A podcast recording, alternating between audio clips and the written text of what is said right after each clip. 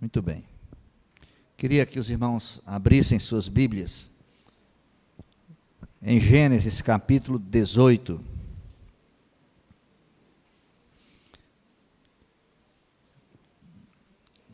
Vamos ler do verso 16 até o verso 21. Gênesis 18, de 16 a 21.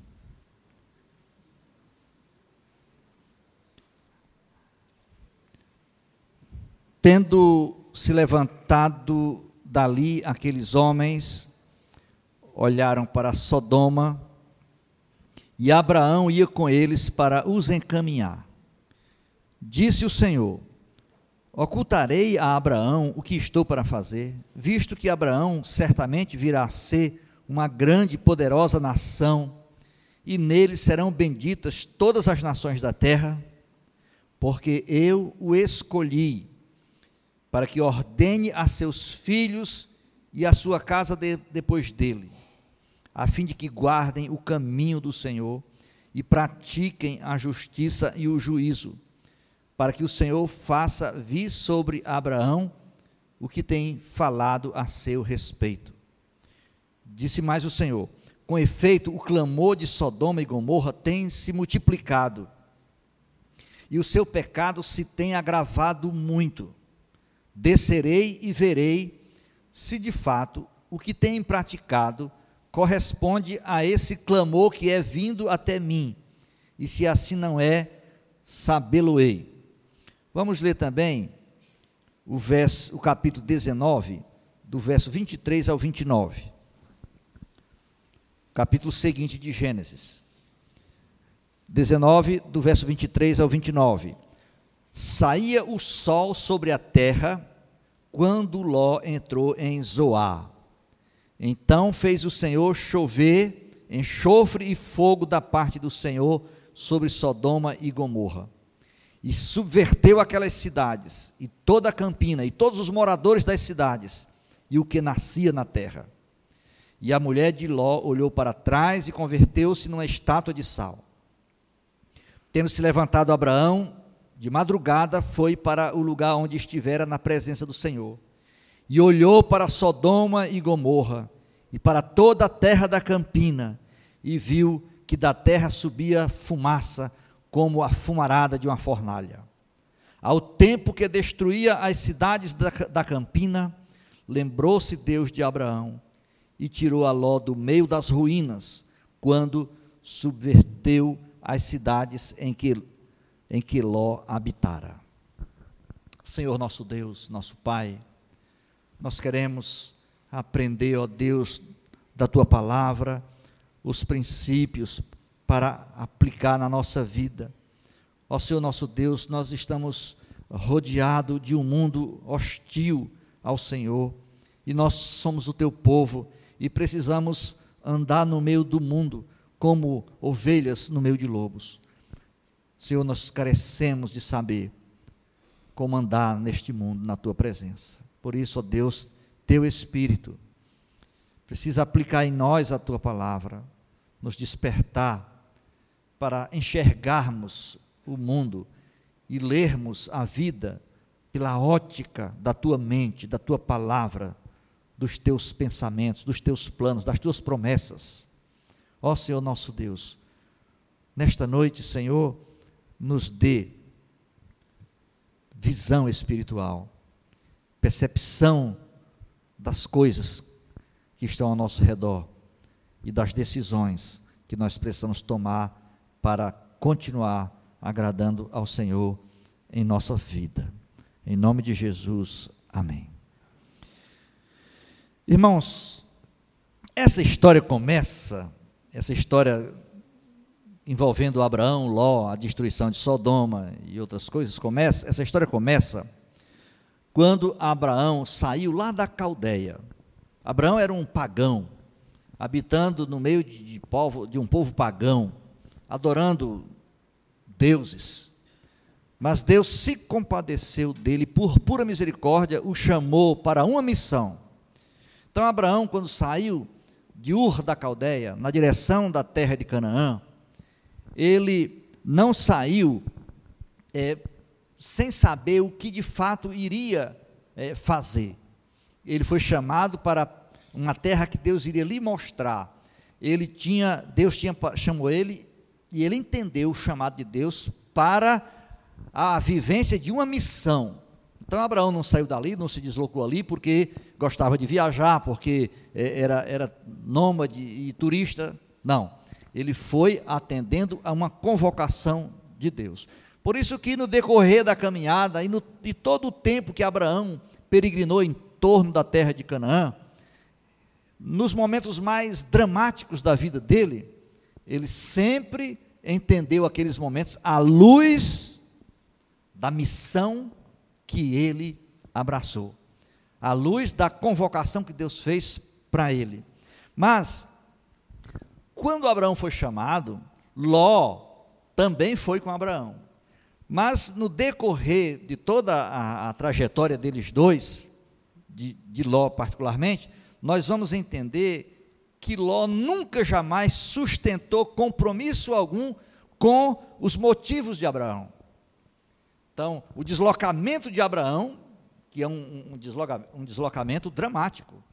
Abraão não era apenas um, uma pessoa individualmente, ele tinha posses, ele tinha escravos, ele tinha família, ele tinha bens, ele tinha uma vida é, sedimentada, estruturada na terra dos caldeus. Era um homem, inclusive, muito rico e importante para os padrões do seu tempo.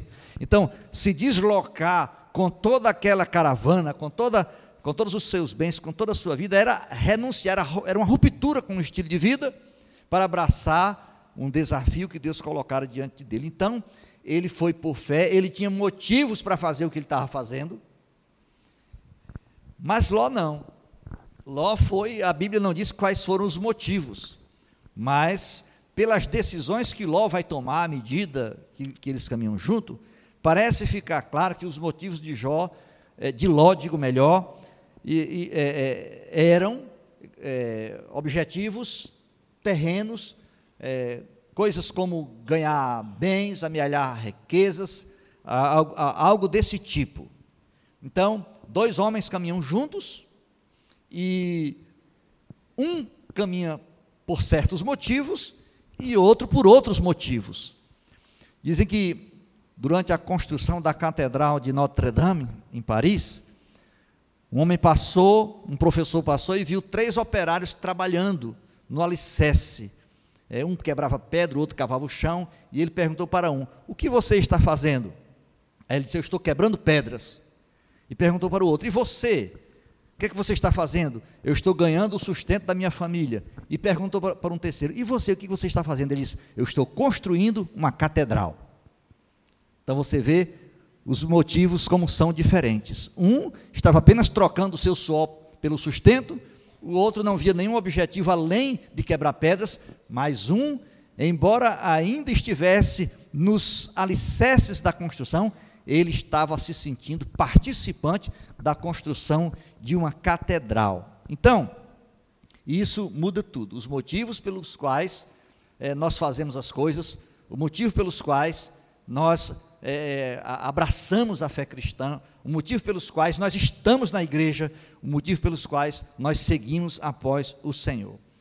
É bom dizer que a favor de Ló, é, nós temos é, aquele texto de 2 Pedro 2, 7 e 8, que diz que Deus livrou Ló, o justo Ló, afligido pelo procedimento libertino daqueles insubordinados, porque este justo, a Bíblia volta a chamá-lo de justo, pelo que via e ouvia quando habitava entre eles, atormentava a sua alma, a sua alma justa, cada dia por causa das obras iníquas daqueles.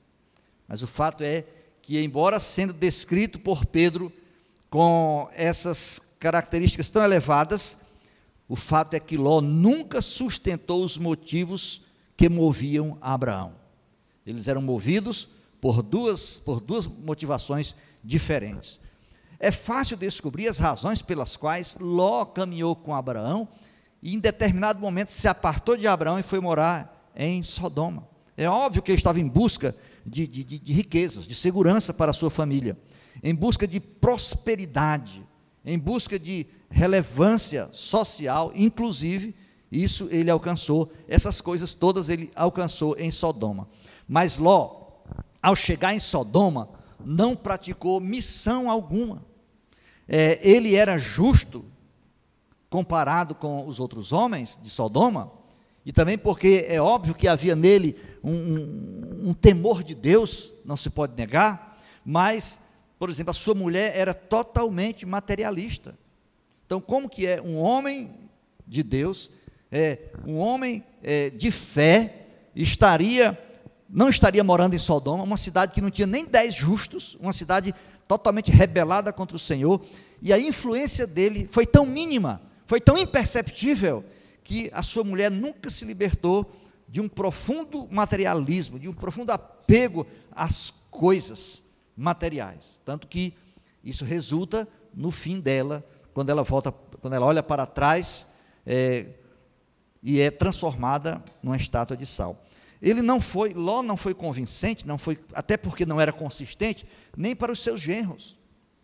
Quando ele tinha uma mensagem impactante, uma mensagem tremenda, de juízo, semelhante à mensagem que Jonas tinha para a cidade de Nínive, ele, é, enquanto que, que Jonas, ao alertar a cidade de, de Nínive sobre, sobre o iminente juízo de Deus, é, levou a cidade toda ao arrependimento, é, Ló não conseguiu nem sequer é, incutir é, é, um senso de urgência e de alarme nos seus próprios genros. Ele não foi convincente nem para os seus genros. Isso revela quão inconsistente foi o testemunho dele. O, o, o que os ímpios disseram de Ló foi o seguinte: esse estrangeiro veio habitar entre nós como estrangeiro e agora quer se arvorar em juiz.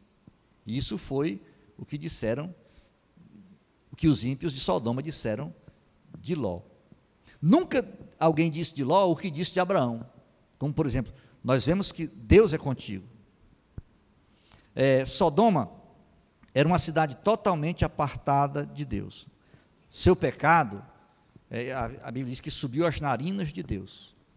Essa figura de linguagem é para dizer, é, pra, de forma exagerada, o quanto que o pecado de Sodoma estava ofendendo a Deus até um nível em que Deus não mais suportou.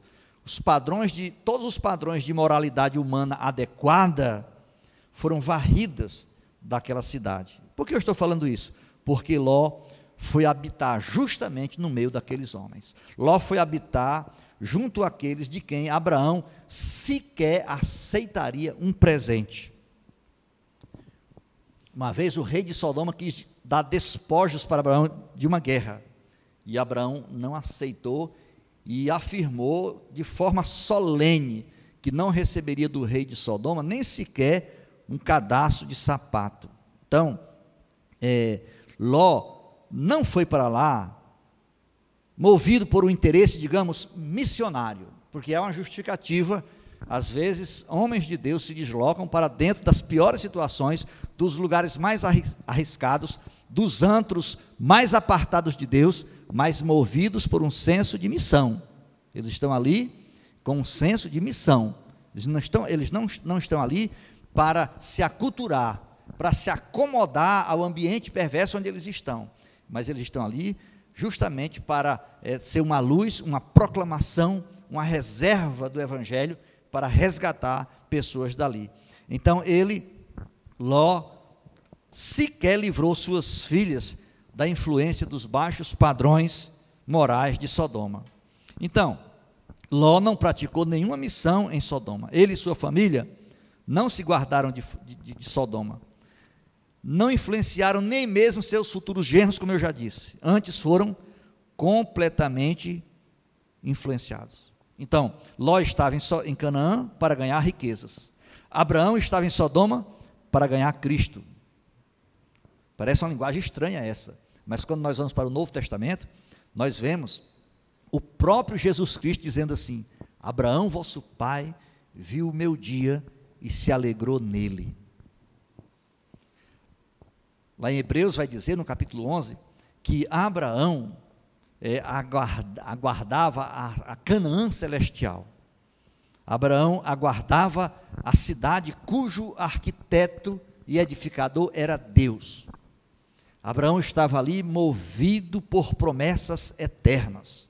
Enquanto ele olhava para a terra de Canaã, ele enxergava a Canaã por trás da Canaã. Então ele, ele caminhava é, debaixo da perspectiva celestial. Então, é, essa é a única maneira de o povo de Deus caminhar nesse mundo em liberdade.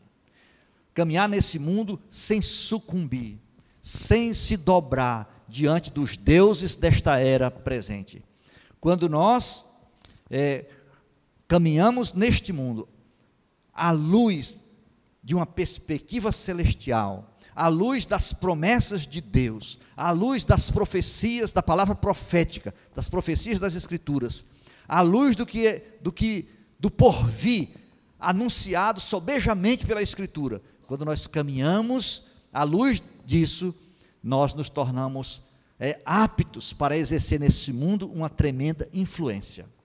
Os crentes que amam esse mundo, que se, é, é, se identificam com seus valores, que começam a, a viver pelos motivos que os descrentes vivem, não mais movidos por uma, por uma missão, eles vão se acorrentando gradativamente aos valores deste mundo e eles vão perdendo de vista é, as promessas de Deus, eles vão, deixar, vão deixando de ser governados por essa perspectiva celestial, eles não enxergam mais o porvir e eles se rendem a essa cultura, a este mundo e morrem espiritualmente.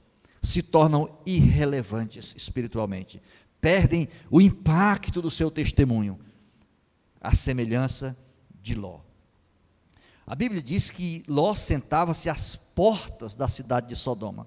Isso quer dizer que ele ganhou notoriedade na cidade de Sodoma. Sentar-se às portas de uma cidade queria dizer que você participava do é, conselho de anciãos que julgavam ou que julgava as causas, as pendengas da, da, daquela cidade ali. Então, esse homem degradou-se na sua fé, embora a Bíblia continue afirmando, é, aliás, afirma lá no Novo Testamento que ele era um justo, ele conseguiu é, ser um, um justo fracassado, um justo irrelevante para este mundo. Ele é, iria casar, se, se tivesse dado tempo, suas filhas com homens incrédulos, ímpios. Às vésperas do juízo, veja como ele perdeu totalmente a, a, a visão espiritual da vida, como ele não enxergava mais é, a, com urgência as promessas de Deus, como ele não era mais movido por uma perspectiva semelhante à de Abraão. Às vésperas do juízo, ele ainda se demorava, pois perdera totalmente a perspectiva celestial da vida. Enquanto Abraão aguardava a Canaã eterna, Ló se abraçava a Sodoma terrena, prestes a perecer. Veja como esse homem estava, como esse justo estava, muito desviado dos propósitos de Deus na hora mais crucial de sua vida, ele ainda se demorava. Era-lhe difícil sair de Sodoma. A cidade estava prestes a ser alvo de um juízo catastrófico vindo da parte de Deus. A cidade estava prestes a ser completamente destruída e ele ainda se demorava a sair de lá. Então, irmãos, a, quando a gente começa a fazer certas coisas, isso começa a revelar que nós estamos é, reagindo à vida com a perspectiva errada. Quando nós começamos a achar normal, por exemplo, casar nossas filhas com rapazes incrédulos, e, não, e isso não nos alarma, e isso não nos gera nenhum desconforto, isso significa que nós estamos perdendo, estamos reagindo às coisas da vida com uma perspectiva totalmente terrena. Totalmente terrena. É, nosso mundo, de fato, irmãos, ele está à beira de um grande julgamento. Por que, que a gente, por que, que eu tenho a ousadia de afirmar isso? Nenhum crente que lê a sua Bíblia pode deixar de perceber que este mundo está à beira de um grande juízo. Ele já está sofrendo grandes manifestações de juízo. A questão é que a nossa sociedade é pagã e interpreta os juízos de Deus sob a ótica das ciências naturais. Então, quando se levanta um tsunami que ceifa 200 mil vidas lá na Ásia, imediatamente nós temos uma resposta fundamentada, baseada, lastreada nas ciências naturais. Não, foram as placas tectônicas que se moveram por fenômenos naturais e bateram uma na outra, e as ondas se levantaram com excesso de volume, e o mar, a temperatura da água foi alterada, e a água veio na direção das pessoas. Mas um, um, um Abraão nunca faria essa leitura de um acontecimento como esse. Irmãos, isso é juízo. As placas tectônicas, elas não são autônomas. Elas não funcionam é, a, por, por decisão própria. Todos os itens da criação são manejados por Deus. Quando um pardal cai estatelado no chão, aquilo não foi, é, é, aquilo foi é, por permissão de Deus. Nenhum pardal cai morto no chão sem que Deus haja determinado. Então, quando se levantam as guerras, as secas, né, os estios, a fome, a violência, a miséria na sociedade humana, isso tudo é manifestações parciais do justo juízo de Deus contra este mundo perverso, este mundo rebelado contra ele. Então, por que que nós não, não podemos ter dúvidas de que esse mundo caminha para um, um, numa rota de colisão com Deus? Porque os pecados que a nossa geração pratica, que o, o nosso mundo de, é, é, de forma global pratica hoje, foram pecados que todas as, civiliza as civilizações antigas é, foram destruídas por causa desses, desses pecados. As civilizações antigas que praticaram os pecados que a nossa geração pratica, todas elas enfrentaram o juízo de Deus e foram atomizadas, pulverizadas pelo juízo de Deus. Sodoma foi destruída por quê? por causa da imoralidade. E a imoralidade de Sodoma, que era naquela época é, localizada numa cidade lá nas proximidades do Mar Morto, hoje é um pecado praticado no mundo de forma global. Em todo o mundo há uma degeneração sem precedentes da moralidade humana.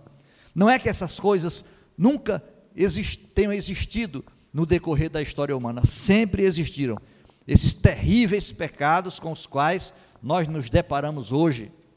Eles sempre existiram, mas nunca existiram de forma tão intensificada, tão extensa, tão globalizada quanto nos nossos dias.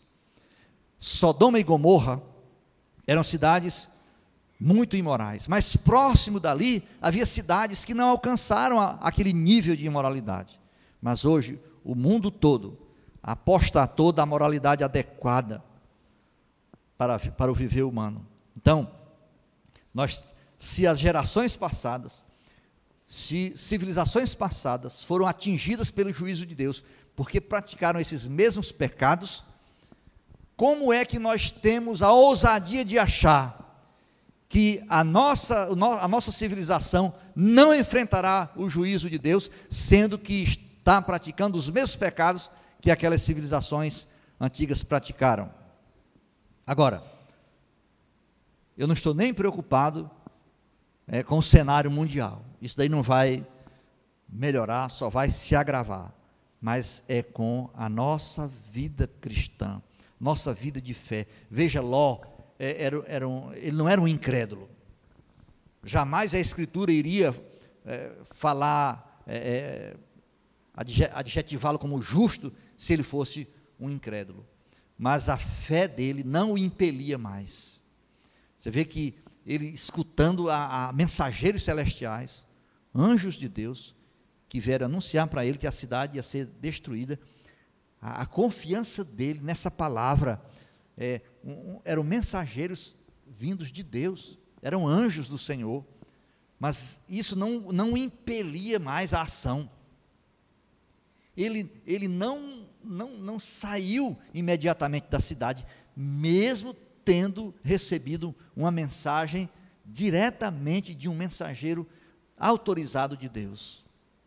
De forma que os anjos tiveram que tirá-lo à força, porque ah, ele não era mais impelido pela fé, irmãos. Ele estava é, calculando as perdas, os rebanhos que tinha, é, os potes de ouro que tinha que ele iria perder. Ele estava calculando o, a, a, relação custo-benefício e achava e não tinha é, é, é liberdade interior para entender que tinha que perder tudo, porque aquele momento era era de sair dali, porque Deus ia destruir a cidade. Então, a, a, a esposa dele foi alcançada olhando para trás também, demorando-se. Ou seja, eles não olhavam mais para as promessas de Deus, para a palavra de Deus, para as advertências de Deus, perderam totalmente a, a, a fé que eles tinham, não os impelia mais, o que ele tinha não o impelia mais à ação. É aquela fé, não é? Que que não move mais a pessoa. A pessoa conhece, está lá o anjo dizendo: olhe, Deus vai destruir esta cidade. Pegue sua família, eh, sua mulher, seus parentes, os rapazes que vão se casar com suas filhas e saia daqui. Mas nem isso era capaz de movê-lo. Ele não mais ouvia os avisos de Deus, mas isso fazia tempo na vida de Ló. Por quê? Alguns anos atrás, ou tempos antes, Sodoma se envolveu numa guerra e foi vencida, e ele próprio, junto com a família, foi levado cativo e só foi libertado por causa de, de Abraão. Mas quando passou aquele período de imenso perigo que ele passou nas mãos dos reis que o sequestraram, junto com outros habitantes de Sodoma, ele voltou exatamente para a mesma cidade que onde ele passou todo esse perigo. E até quando os anjos chegaram para anunciar que tinha que sair dali porque a cidade ia ser subvertida, ele ainda não queria sair de Sodoma. Então, o que aconteceu aqui? Interessante é que Abraão, ele estava numa posição totalmente separada de Sodoma. Né? Abraão estava totalmente separado de Sodoma. Inclusive, socialmente, totalmente separado de Ló. Mas foi justamente o fato de ele estar separado de Abraão, de, de, de, de Ló, da convivência de Ló, separado da convivência de Sodoma, mas foi justamente por isso que ele foi é, capaz ou eficaz como instrumento de Deus para interceder por Sodoma, para salvar Ló.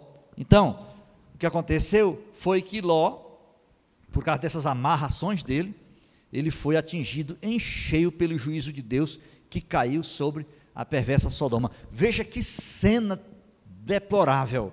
O juízo de Deus vem sobre uma sociedade ímpia e um homem que nós temos que reconhecer que ele era, num certo sentido, justo, vai sofrer o juízo junto com aquela geração. Na verdade, o juízo que veio sobre Sodoma é, atingiu em cheio a Ló. A única coisa que foi dado a ele preservar foi a própria vida. Mas ele perdeu todos os seus bens. Os muros de Sodoma não foram suficientes para proteger seus bens. Nunca são mesmo. Muros nunca são suficientes para proteger ninguém. Apenas dão a sensação de segurança, mas a segurança está em Deus. Ele perdeu a sua família. Sua esposa ficou para trás e suas filhas se degeneraram. Sabe qual foi o legado que Ló deixou para a futura geração? Dois povos inimigos do povo de Deus. Por meio de um incesto, ele gerou dois filhos. Um foi o pai dos Moabitas e o outro o pai dos Amonitas. Dois povos que se tornaram inimigos figadais de Israel. Moabe era inimigo mortal de Israel. Deus odiava Moabe. Deus disse que um moabita não poderia entrar na congregação de Israel, nem ainda a sua décima geração. Tão longe de Deus eles viviam, pois esse povo foi um legado que Ló deixou para este mundo. Quando Pedro pregou aquele sermão marcante lá em Atos capítulo 2, né, a Bíblia diz que 3 mil pessoas foram atingidas em cheio no coração pela palavra, compungiram-se, arrependeram-se e foram para os apóstolos perguntando: Senhores, o que é, o que é, o, o, o que é que nós fazemos? O que é que nós devemos fazer? E Pedro disse: Salvai-vos dessa geração perversa. Foi justamente o que Ló não fez. Irmãos, a Bíblia diz que Cristo morreu por nós para nos desarraigar deste mundo, deste mundo perverso, dos seus valores, de andar sob a sua perspectiva, de viver uma vida governada pelos valores que governam os ímpios. Gálatas capítulo 1, verso 4 diz que Cristo se entregou a si mesmo pelos nossos pecados, para nos desarraigar deste mundo perverso, segundo a vontade de Deus, nosso Pai. Então, é, a palavra desarraigar quer dizer arrancar com raiz e tudo. Jesus se entregou por nós, pelos nossos pecados, para nos arrancar com raiz e tudo deste mundo porque segundo a vontade de nosso Deus e Pai. Essa é a vontade do Pai. Esse foi o plano de Deus. Pensar entre os pagãos um povo e arrancá-lo com, ra, com raiz e tudo do paganismo. Isso interpretado pelos é, é, monges da Idade Média, de maneira errada, os inspirou a ir para as montanhas, sair do meio da sociedade, não conviver mais com pessoas incrédulas e morar nos, nas montanhas, construir mosteiros, é, sair do convívio humano. Mas não é, não é isso que a Bíblia é, diz. Arrancar com raiz de tudo significa que nós saímos do reino das trevas, do reino deste mundo, para o reino de Cristo. Significa que agora nós, não, nós estamos aqui ainda, temos muitos compromissos semelhantes aos compromissos dos incrédulos que convivem conosco. Mas a nossa vida não é mais governada pelos motivos que governam a vida deles. Ah, quando Abraão sai, ele sai governado por motivos. Quando Ló sai, ele não sai governado pelos mesmos motivos. E o resultado é que Ló perece capturado por este mundo porque era este mundo que ele, que ele foi este mundo que ele amou, foi os bens deste mundo que ele, que ele quis, foi para guardar esses bens e conquistá-los ainda mais que ele foi morar naquela cidade perversa. Foi habitando naquela cidade perversa que ele perdeu toda a perspectiva celestial. E foi por perder a perspectiva celestial que ele passou a ler a vida como qualquer sodomita lia. E foi por isso que ele pereceu. Seu coração é, Ló foi um fracasso. Foi um fracasso. A história dele é um fracasso. Por mais que a gente tenha que reconhecer que Pedro faz essa alusão positiva a ele, mas o todo da, da obra é deplorável. Mas o que foi escrito, foi escrito para a nossa advertência. Irmãos, primeira coisa, quem é, quem é que guarda os seus bens? Quem é que guarda a sua família? Que legado você vai deixar para a próxima geração? Essas coisas lhe preocupam, essas coisas mexem com você. Você olha para. É, é,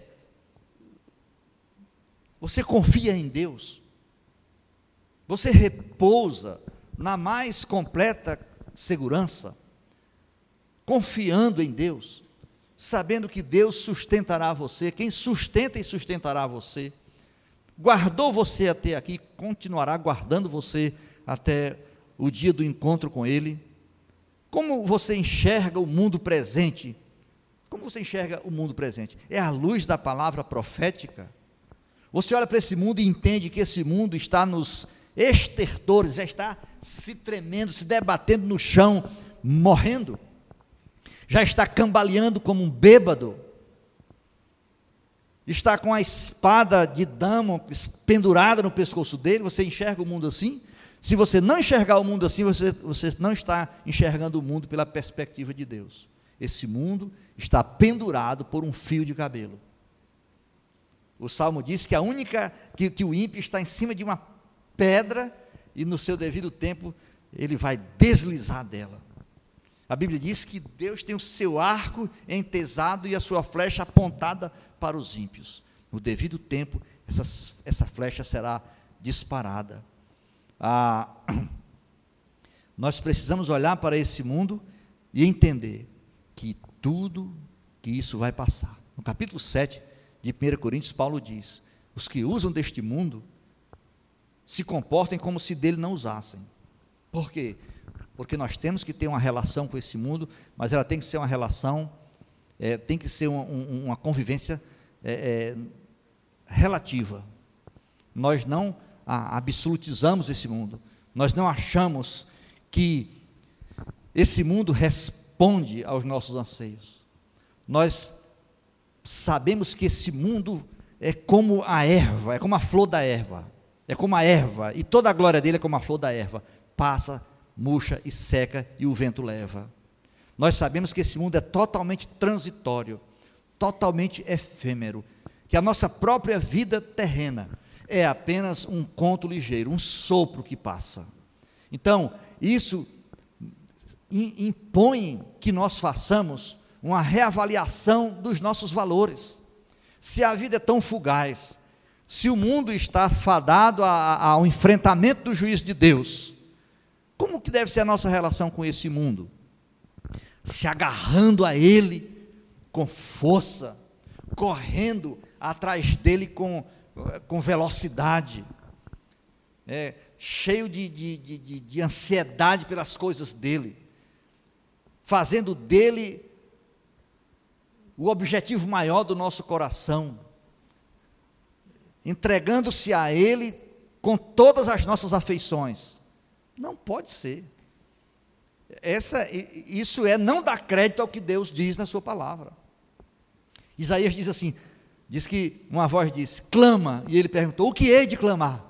Clame que toda a vida humana, toda a carne, é como a erva do campo, e toda a sua glória como a flor da erva. Ou seja, a Escritura bate e, e, e, e repete várias vezes, é um conceito que percorre toda a Escritura, Deus denunciando, Deus advertindo que nós, que o seu povo tenha cuidado para não se agarrar nessa vida com muita força, porque essa vida é um conto que passa. Lembra de Moisés dizendo: ensina-nos a, ensina a contar os nossos dias de tal maneira que alcancemos corações sábios.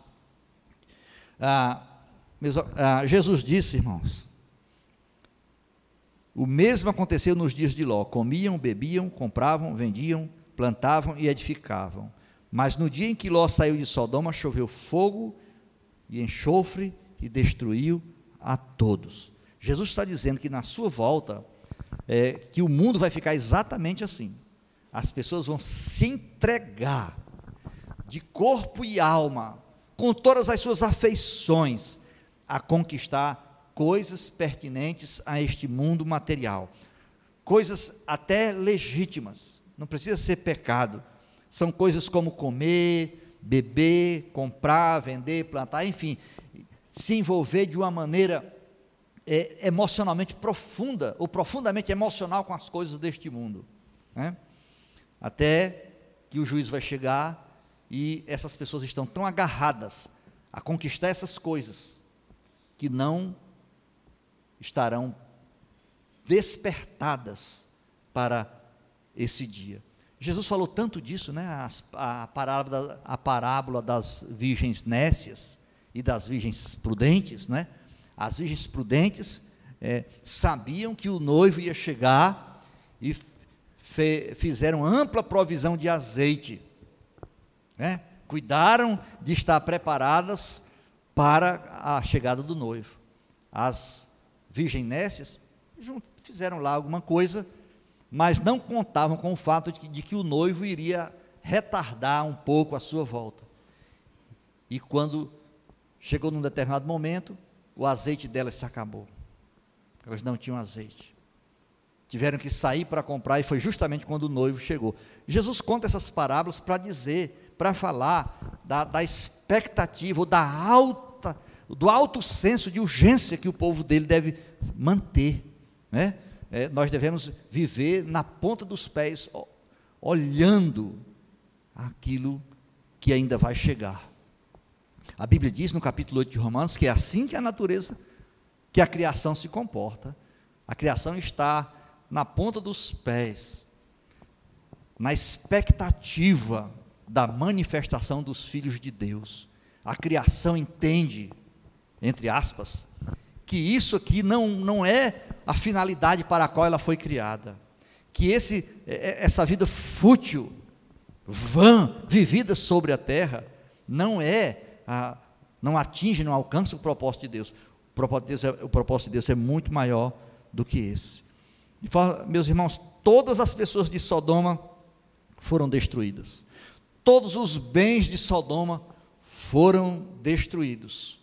A cidade foi destruída e seus muros foram arriados ao chão. Não há conselho nem entendimento contra o Senhor. A, palavra de Deus diz que se o Senhor não guardar a cidade, em vão vigia a sentinela. Inútil é você se levantar, tar, eh, levantar cedo, madrugar para conquistar esse mundo com a força do seu braço, porque se o Senhor não for com você, nada vai dar em nada. Então, meus irmãos, para que serviram os bens de Ló? Para que serviram? Afinal, para que serviu a riqueza que Ló ajuntou e guardou nos bancos de Sodoma? Para que serviram essas riquezas? Para apartá-lo de Deus. Foi para isso. A riqueza é uma bênção. Ah, outro dia alguém disse, uma mulher disse, olha, eu já fui pobre e, já, e, e, e hoje sou rica. Então fui pobre e rica. E eu lhe digo uma coisa, é muito melhor ser rica. Eu já sabia disso, né? Mas, mas o cristão, o crente, precisa até isso entender, que a riqueza dele está vinculado, Deus deu riquezas a ele. Isso são dons de Deus dados a ele para uma finalidade. Então, quando o crente vê chegar nas suas mãos a prosperidade, essa prosperidade chega pela vontade de Deus e ela deve estar a serviço dos mais elevados interesses de Deus. Não é para fazer como Ló fez. Então, para que, que serviu a influência social de Ló? Sendo rico, habitando em Sodoma, chegou a, a conquistar uma posição de destaque lá entre os juízes de Sodoma. Mas para que serviu isso? Para que serviu isso? Em algum momento você vai ver Ló influenciando alguma coisa na cidade de Sodoma? Muito pelo contrário, ele foi totalmente influenciado, capturado, conquistado pelos valores de Sodoma. Então, um homem que caminhou com o homem de Deus até certo tempo, mas os motivos que moviam ele a caminhar com aquele homem de Deus, seu tio Abraão, não eram os motivos que moviam Abraão. E os motivos serviram é, para mostrar quão frágil eram suas, é, seus alicerces. E no devido tempo, ele se desviou do caminho. Então, é, qual é, meu amado irmão, o seu maior compromisso? Vou dizer para você, se você não sabe, qual é o maior compromisso seu na vida.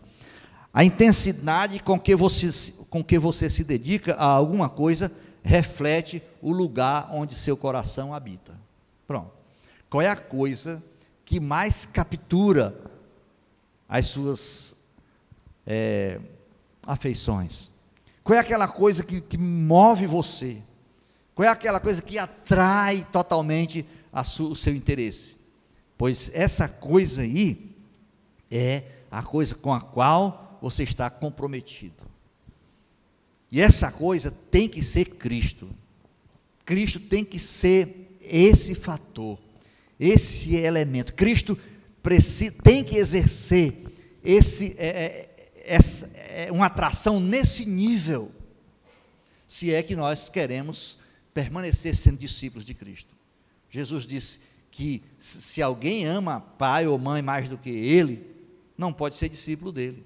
Se alguém ama filho, seja lá o que for, mais do que ele, não pode ser discípulo dele. Jesus requer de nós a totalidade das nossas afeições, do nosso coração. O Senhor nos dá lá no, nosso, nosso, no, nosso lar, nosso, nosso cônjuge, nossos filhos, Ele nos dá essas coisas. Essas boas dádivas vêm dele. Mas Ele não, não divide o nosso coração com ninguém. Ele não aceita que nós amemos qualquer um dos bens que Ele nos dá, mais do que a Ele. E às vezes nós começamos a olhar para a, as, a, os dons de Deus e nos apegamos aos dons de Deus e nos esquecemos do doador daqueles dons. Isso quando a gente ama um filho mais do que a Deus, quando a gente desonra a Deus por causa do, de um filho, quando a gente ama mais a esposa ou, a, ou o esposo mais do que a Deus, quando a gente é totalmente capturado pela carreira profissional e negligencia totalmente os valores do reino de Deus. Sabe o que, é que significa? que nós vamos morrer com, a, com as burras cheias de dinheiro e com coração vazio de Deus. E tem mais o seguinte: é, no mundo, irmãos, como eu falei, tudo vai perecer. Prepare-se para perder os seus bens. Prepare-se. Olhe aqui, imagine agora o que você tem. Você vai perder tudo isso. Vou dizer o seguinte: você, jo, vocês jovens, vocês vão perder os pais de vocês. Todos nós. E vocês vão, vão a gente vai perdendo todo o tempo, porque é a natureza dessa existência, não é? Nós estamos aqui, daqui a 100 anos não vai ter nenhum de nós aqui. Daqui a 100 anos, esses bancos estarão ocupados por outras pessoas, nenhum de vocês vai estar mais aqui, certo?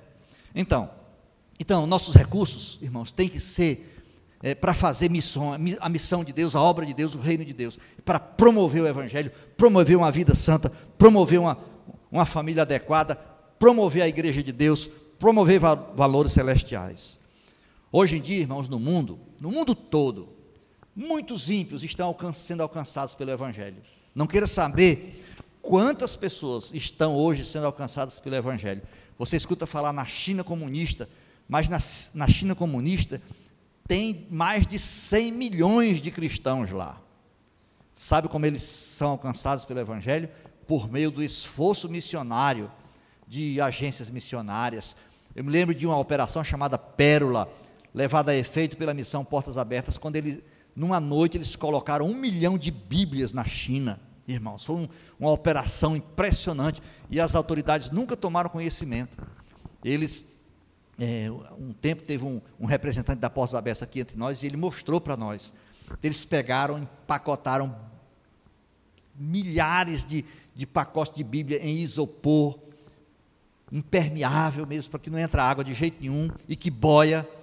E eles tinham os contatos com os cristãos da China que não tinham Bíblias. E eles calcularam a, as marés, e tal, o tempo que eles colocando a, a, aquela, aquela, aquelas caixas de isopor cheias de Bíblia, que tempo, que horas que chegaria na praia. Então foi tudo planejado e num determinado dia lá o navio soltou lá, não sei, um milhão de Bíblias. E a, a maré foi levando, foi levando, e na hora é, planejada estava lá na beira do mar, e os crentes tudo pegando e correndo de mata dentro, levando as caixas de, a, cheias de Bíblia. Um milhão de Bíblias. Sabe por que isso foi possível? Porque crentes doaram dinheiro para que aquelas Bíblias fossem impressas, para que aquele navio fosse alugado ou comprado, eu não sei. Enfim, pessoas envolveram seus recursos, suas orações, seus corações, para que o Evangelho fosse além de suas fronteiras. Irmãos, nós precisamos recuperar a urgência evangelística. Esse mundo perece sem Deus. Pessoas longe daqui estão perecendo sem ouvir o Evangelho. E nós, a, a semelhança de Ló, calados, quietos, gastando nosso, nosso dinheiro no, no, no shopping center. O dinheiro para fazer missões tá, é, é, a gente gasta com besteira. Um tempo desse eu li num livro uma estatística dizendo se todos os crentes do mundo é, de, pegassem todas as coisas inúteis que eles possuem, né? Aquela que você compra e nunca vai usar, pronto. Se todas as coisas é, é, é, supérfluas eles deixassem de comprar e juntassem o dinheiro e desse para missões, daria para comprar não sei quantos navios e dentro de 30 anos toda a terra tem um exemplar da Bíblia. Nos Estados Unidos, ah, o dinheiro que as mulheres gastam com cosméticos dava para acabar três vezes com a fome da África. Então, estou dizendo que os recursos para promover o avanço do Evangelho estão guardados no lugar errado. Meus irmãos, antes da guerra do Vietnã, é, os Estados Unidos estavam experimentando um avanço é, econômico muito grande as pessoas estavam saindo do campo para ir para as cidades em busca de oportunidade. E os pais cristãos começaram a ver nisso uma oportunidade para seus filhos crescerem na vida, materialmente falando. E começou a acontecer um fenômeno semelhante ao que acontece com a gente hoje em dia. O, os pais das grandes, dos, que moravam nas grandes cidades não deixavam seus filhos mais é, por exemplo, serem missionários, é, serem pregadores do Evangelho. Não, eles tinham que aproveitar o sonho americano, a oportunidade de enricar, etc. e tal. E negaram seus filhos para a obra de evangelizar o mundo. Isso aconteceu? Aqueles jovens que eles não deram para Deus tiveram que dar força para a guerra do Vietnã, onde eles foram mortos aos milhares e foram tiveram sua, suas vidas desgraçadas por aquela guerra é, sem sentido.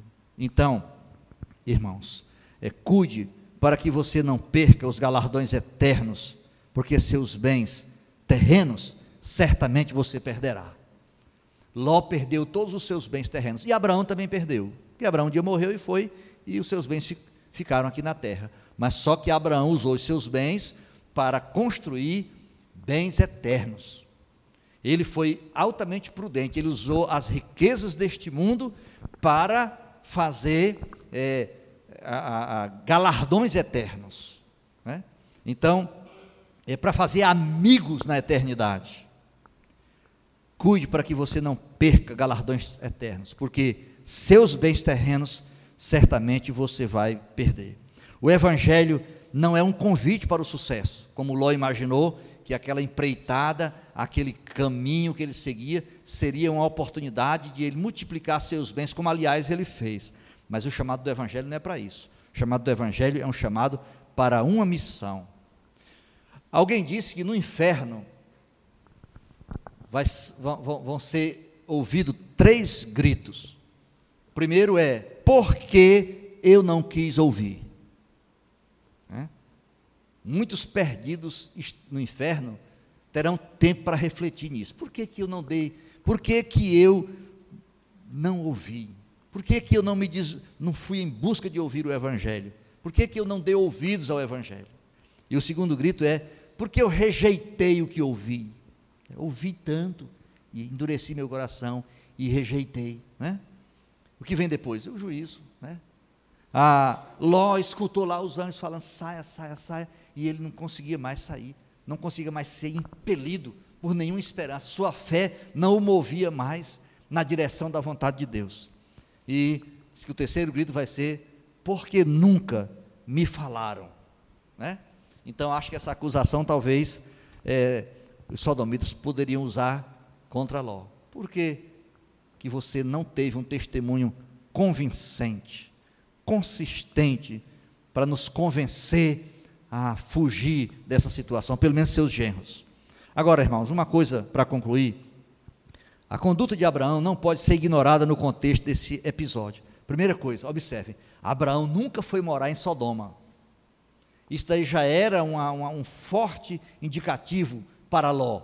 Se meu tio, um homem que anda com Deus, um homem de Deus, amigo de Deus, homem de profundas experiências com Deus, homem chamado por Deus, se ele não vai morar em Sodoma, eu não vou também. Alguma coisa está errada nisso aí. Abraão nunca aceitou se comprometer com o rei de Sodoma. Nunca aceitou nenhum cadastro de sapato do rei de Sodoma. Imagina morar em Sodoma. Imagina ser um juiz em Sodoma. Ser um homem importante em Sodoma. Abraão, agora é interessante. Quando chegou a hora do fim de Sodoma, a primeira pessoa a ser avisada foi Abraão. Deixa que nós lemos disso. Abraão, Deus, Deus dizendo: Porventura ocultarei de Abraão o que hei de fazer, porque eu o tenho chamado para andar nos meus caminhos, criar seus filhos no meu temor. Então eu preciso contar para Abraão o que eu vou fazer. Já pensou? E a gente vê o que?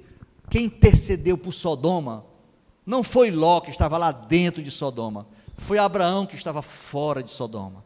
Intercedeu até o último instante, pedindo a Deus que se houvesse justo na cidade, que Deus poupasse a cidade. Então, Ló e suas filhas não morreram por causa de Abraão. Já pensou? Quando Deus foi destruir Sodoma, a Bíblia diz que lembrou-se Deus de Abraão e tirou Ló do meio das ruínas. Então, irmãos, o que nós vemos aqui, Ló, um homem que a Bíblia chama de justo, que foi um redundante fracasso. Não viveu para propósito algum, não caminhou a, a, inspirado por missão alguma. Um justo que se desvinculou, se desvinculou do projeto de Deus, do plano de Deus, se apartou de Abraão e foi viver entre os ímpios e foi é, totalmente capturado pelos valores do mundo ímpio que ele escolheu viver. Irmãos, que tremendas advertências tem para nós aqui.